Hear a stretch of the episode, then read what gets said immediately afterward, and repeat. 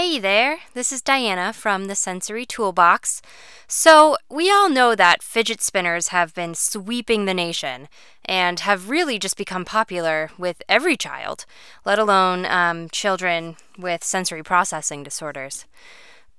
But, are they really useful? And what's the science behind them?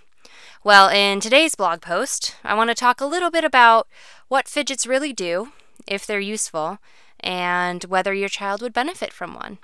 If you want to read along with this full blog post, head on over to www.thesensorytoolbox.com. So let's get started.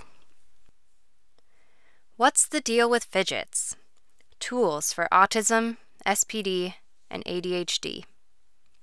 You've probably noticed the huge fidget spinner trend sweeping the nation. While they have definitely taken off in the special needs community, they've also grown in mainstream popularity. So, what's the deal with fidgets? And could they help your child with autism, ADHD, or sensory processing disorder? Why fidgeting is so important. We've all heard that multitasking is an inefficient way to get work done. Forcing the brain to jump between tasks leads to overload and an inability to focus on anything, let alone multiple tasks at once. However, there are certain tasks that our brains can do with little power or effort. Chewing gum, walking, clicking a pen, tapping our fingers, or swinging our feet can be done with little conscious thought. In fact, this type of multitasking is actually beneficial for our abilities to focus. A child with ADHD or certain types of sensory issues often struggles to sit still. This can cause trouble in the classroom as both the teacher and child attempt to find strategies for paying attention to the assignment or lecture at hand. This is where mindless multitasking comes in. Engaging multiple senses can help with focus and attention. This type of multitasking includes pairing a primary task with a mindless activity that engages a different part of the brain. In essence, moving the body helps with mental focus. Examples include listening to music while writing an essay, drawing while listening to a lecture, or spinning a fidget while doing math homework. Instead of being distracting, adding this mindless activity engages the brain enough to be able to pay better attention to the primary task. In a study done with sixth graders, it was found that the simple use of stress balls during instruction led to fewer classroom distractions and improved academic performance. In the spirit of occupational therapy, it is often simple solutions that lead to big results. The criticism of fidgets. Fidgets are not without their critics.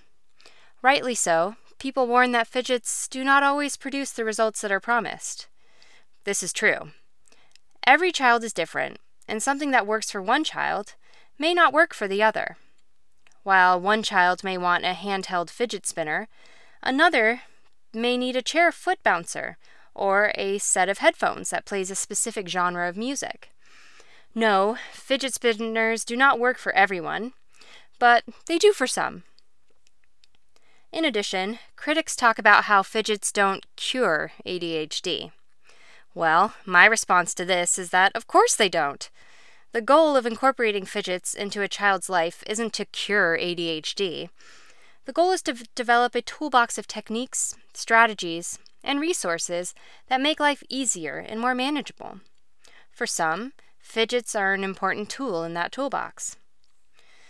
Not to be undervalued is a fidget's flashiness. While a fidget may do a great job of keeping your child focused, it may distract every other child in the classroom.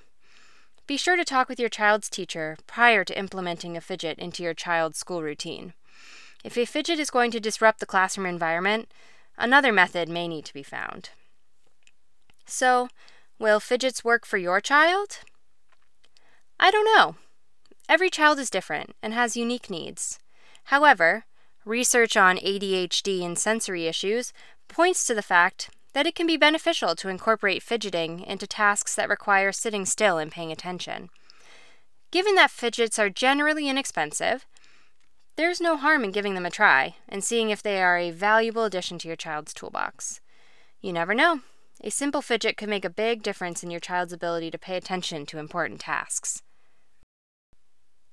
So, that's my take on fidgets. To reread this post and to check out my top choices for fidgets, head on over to the show notes and click on the link to read the full blog post. There you can check out other posts from the Sensory Toolbox and also grab my free Sensory Toolbox guide that will help you build your child's Sensory Toolbox. And who knows, maybe you're going to have a fidget in there. All right, until next time.